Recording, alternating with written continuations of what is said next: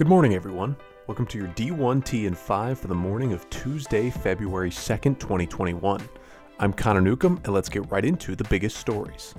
USA Today's Steve Berkowitz updates with some key parts of the NCAA filing in the Austin case.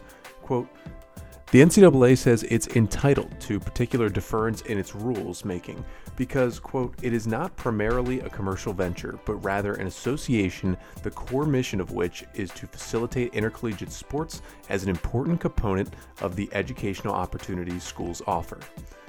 To begin with, when Board of Regents was decided, FBS football and Division 1 basketball were already commercialized. And that decision was not based on the NCAA's nonprofit status, but rather on principles that apply to joint ventures in general. If it were a commercial association, it would behave differently. It would pursue commercial opportunities it currently declines and would not require schools to field teams in so many sports.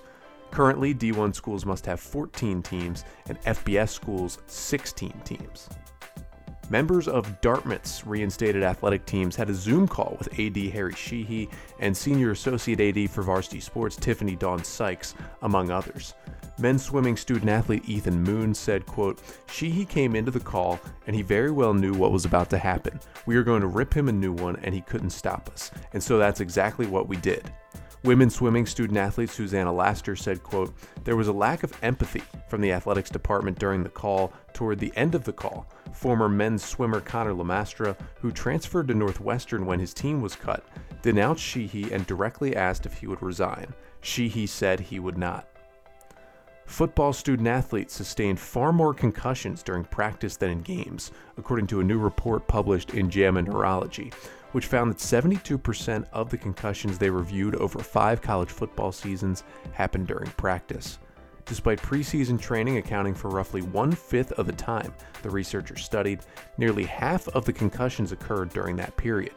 The researchers submitted that changes to game rules, quote, are an important component to protecting athletes during competition before asserting that revisions to training activities before and during the season could, quote, lead to a substantial reduction in concussions. The Utah legislature has introduced a bill to change Dixie State's name. DSU President Richard Williams says the decision to change the school's name, which was approved by trustees last month, has the support of all levels of campus governance. Quote, the President's Cabinet recommends that the Board of Trustees and the Utah State Board of Higher Education work collaboratively with the residents of Southwest Utah, DSU faculty and staff, the Utah State Legislature, and the Governor's Office to identify a new name for the institution that epitomizes DSU's mission and values. UNC Wilmington is launching the public phase of a $100 million fundraising campaign that already raised $86 million during the silent phase. Of the money donated so far, nearly one fifth is dedicated to athletics. UNCW will soon begin outreach and hopes to secure an additional $50,000 in gifts from alumni. Former Tennessee AD Doug Dickey tells the Athletic's David Ubben that Phil Fulmer did the right thing by stepping down.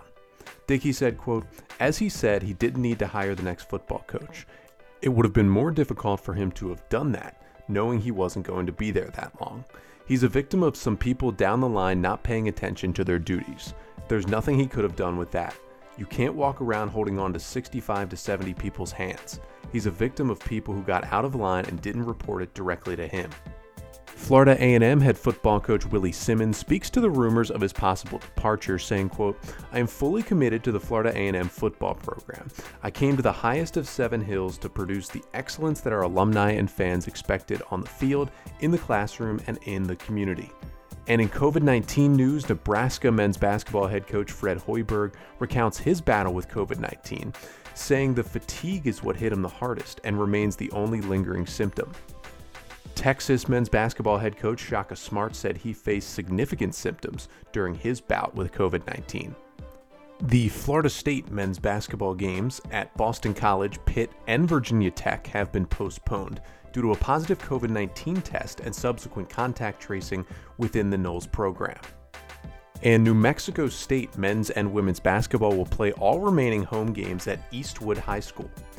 While the Aggies are now able to hold practices within the state, New Mexico's amendments to the COVID 19 policies for intercollegiate athletics do not permit collegiate teams to host any games within the state of New Mexico.